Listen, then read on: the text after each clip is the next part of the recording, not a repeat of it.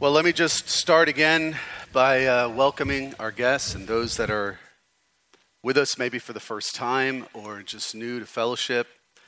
Uh, we want to welcome you and hope that you have already felt uh, welcomed uh, to be here.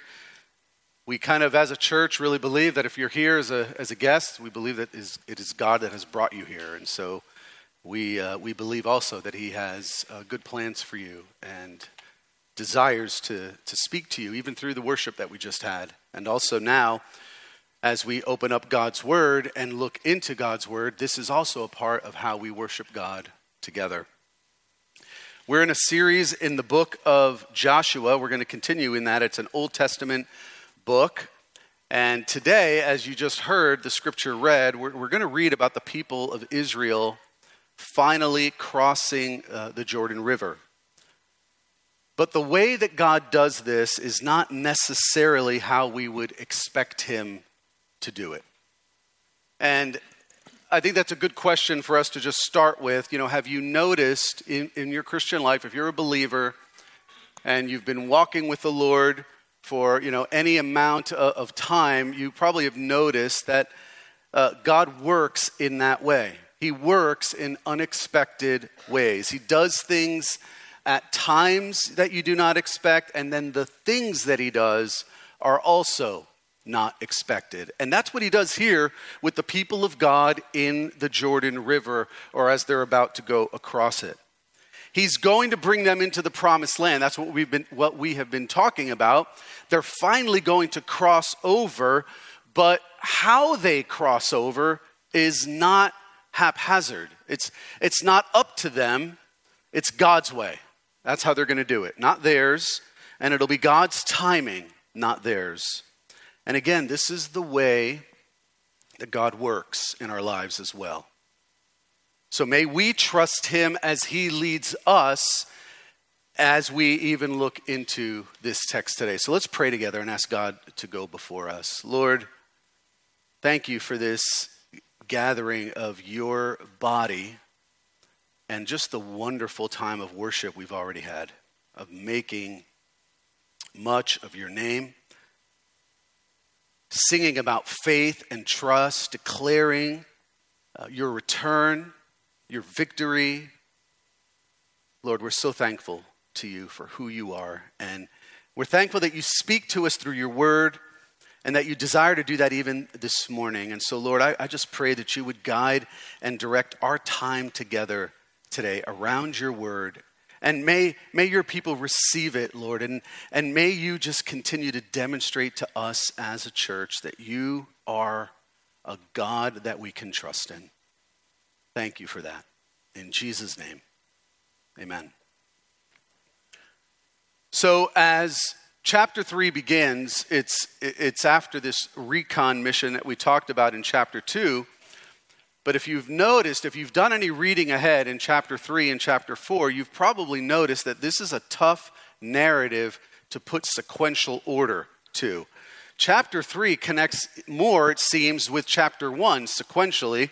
And then the narrative of chapters 3 and 4 are not really easy to summarize from a, a time perspective.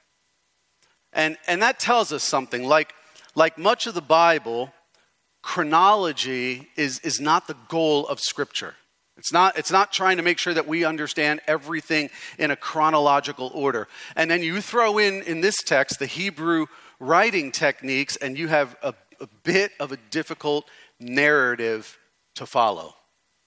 However, the truths and the spiritual meanings that are here for us are, are much easier to see and understand and shouldn't be anything that we would miss as a result of the writing style. So that'll be our focus for today. And the first point that I want to make as we look into this text is that the Lord God goes before his people.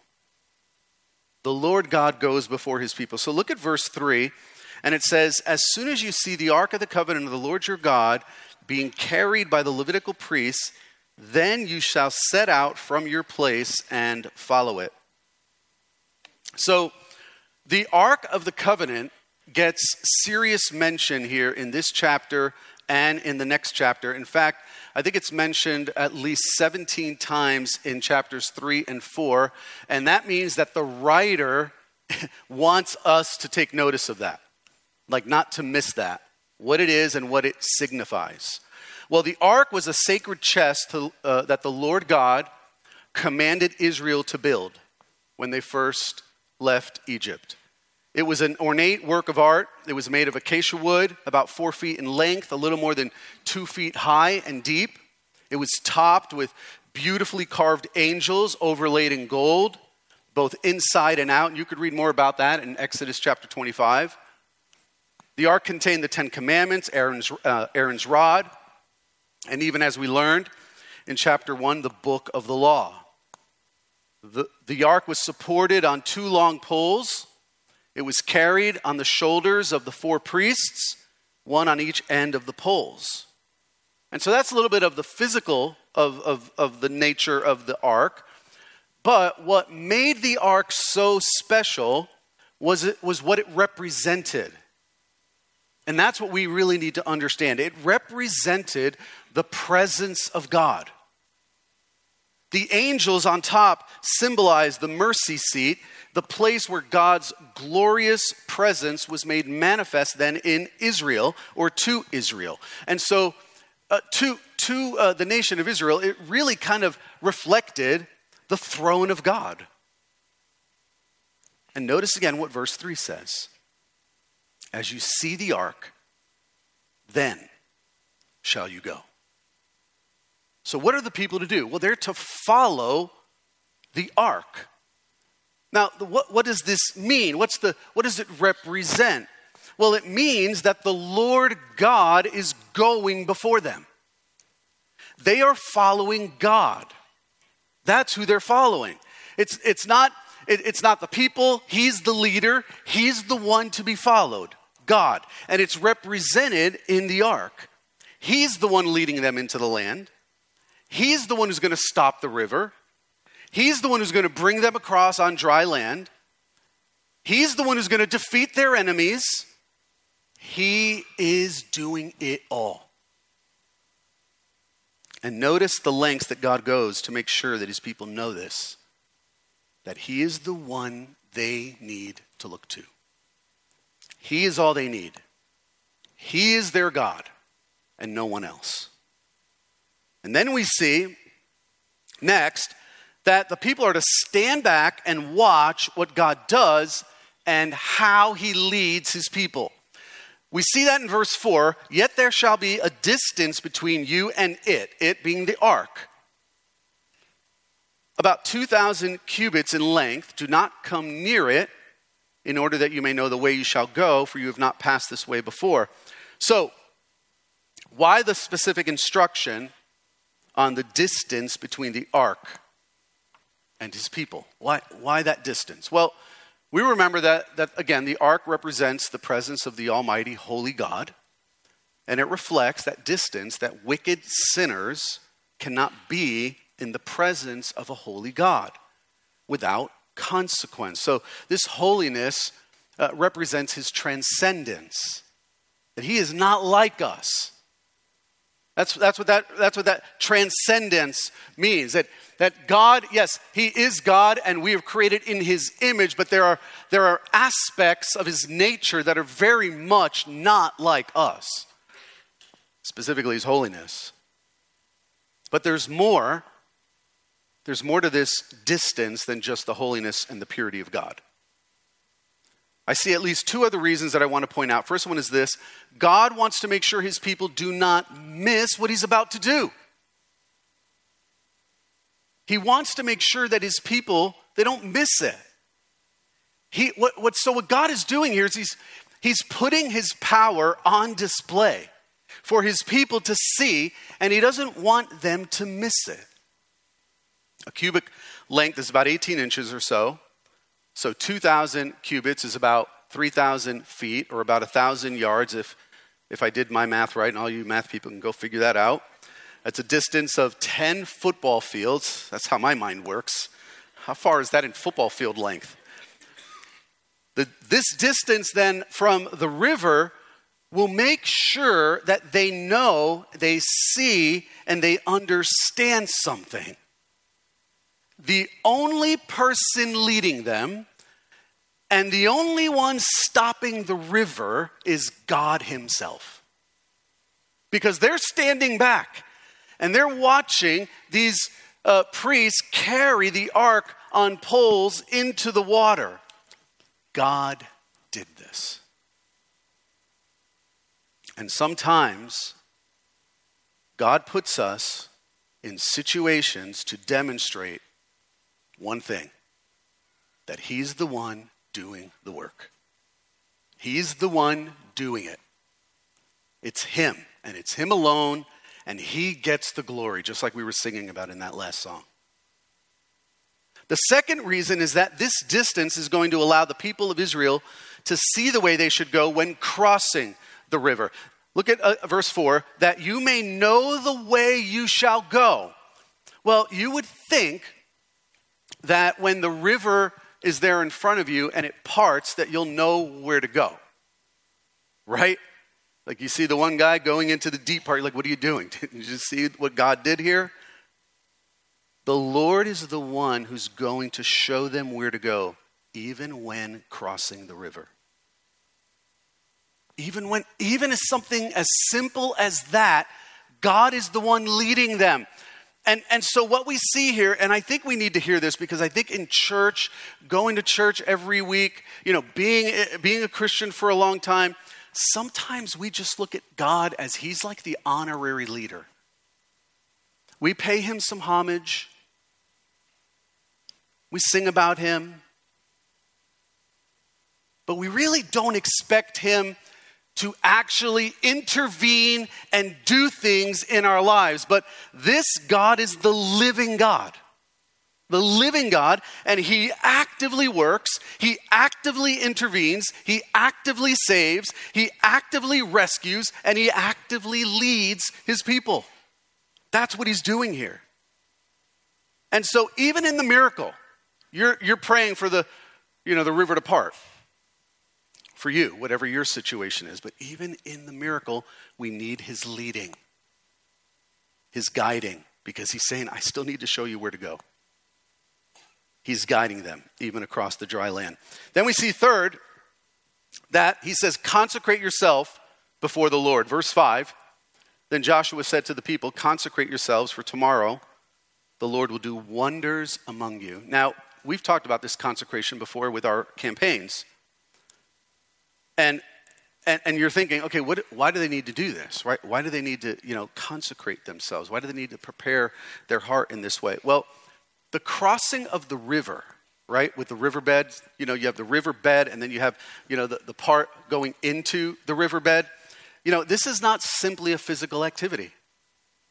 This is, you know, we could look at it and go, well, that was probably a good workout for them. Or, you know, hey, we're going on a hike. You know, this is not a hike. It's not a workout, it's not a cool, fun trip. This is a spiritual exercise.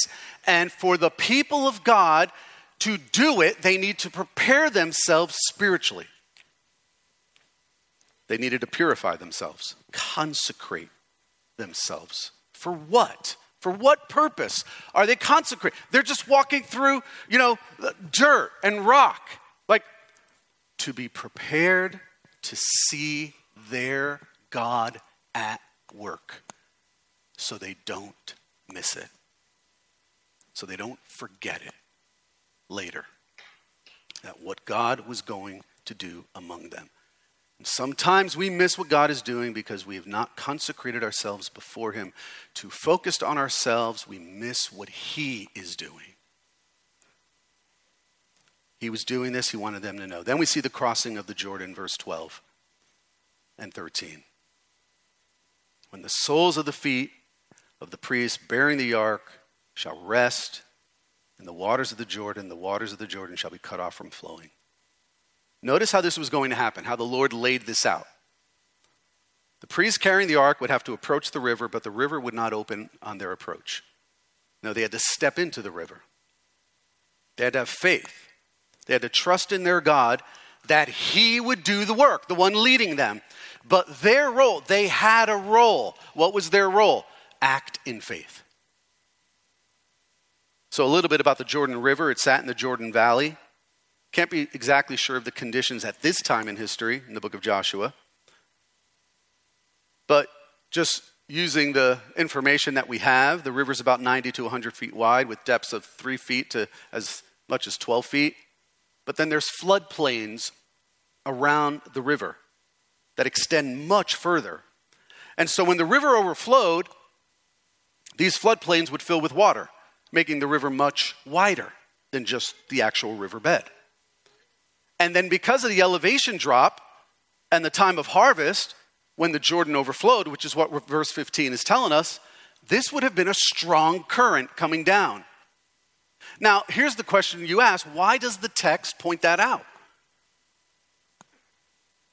Because it's pointing out that this is not the best time for crossing. It seems that God has chosen a time that actually makes this more difficult for his people, not easier. We shouldn't go at the time that the banks are overflowing. I mean, it's actually more to walk through, more difficult. Why does God do that? Why does He sometimes choose timing in our lives that makes it harder, not necessarily easier? Well, what He's doing here is He wants to make it clear to Israel and to us that He is the one we need. No human effort will be enough what we need is our God. So Yahweh is delighting to show his might, his power, and he's doing that in the face of our utter helplessness or the utter helplessness of his people so that they see, so that we see that when it comes to deliverance, when it comes to rescue, we contribute nothing. He does it all. That's what he's pointing out. God is the one bringing them across. No one else. God's doing this. And notice how they crossed the river on dry ground. God dried the riverbed, something humans could never do instantly. Even with our technology today, we couldn't do this. God does it without a problem. Verse 17, look at it. Now, the priests bearing the ark of the covenant of the Lord, stood firmly on dry ground in the midst of the Jordan, and all Israel was passing over on dry ground until all the nation finished passing over the Jordan. You know, the Lord could have done this a hundred different ways, right? He's God. He could have done this so many different ways. One of the ways is he could have just created a drought, right? And made it so that the riverbed just kind of dried up. But you notice he works in a way that actually makes it more difficult for the people, but that gives him the opportunity to demonstrate what? His power and might, and that they need him. And that's what he's doing. He's letting them know that, his people's dependence on him. So the question is why are we so surprised when God works in specific ways that we do not expect. Why is that? Why, why, why are we so surprised when God works in specific ways that we do not expect? He's been doing that through his entire book here, this Bible. He's been doing that. And he's been doing that in the life of this church, too.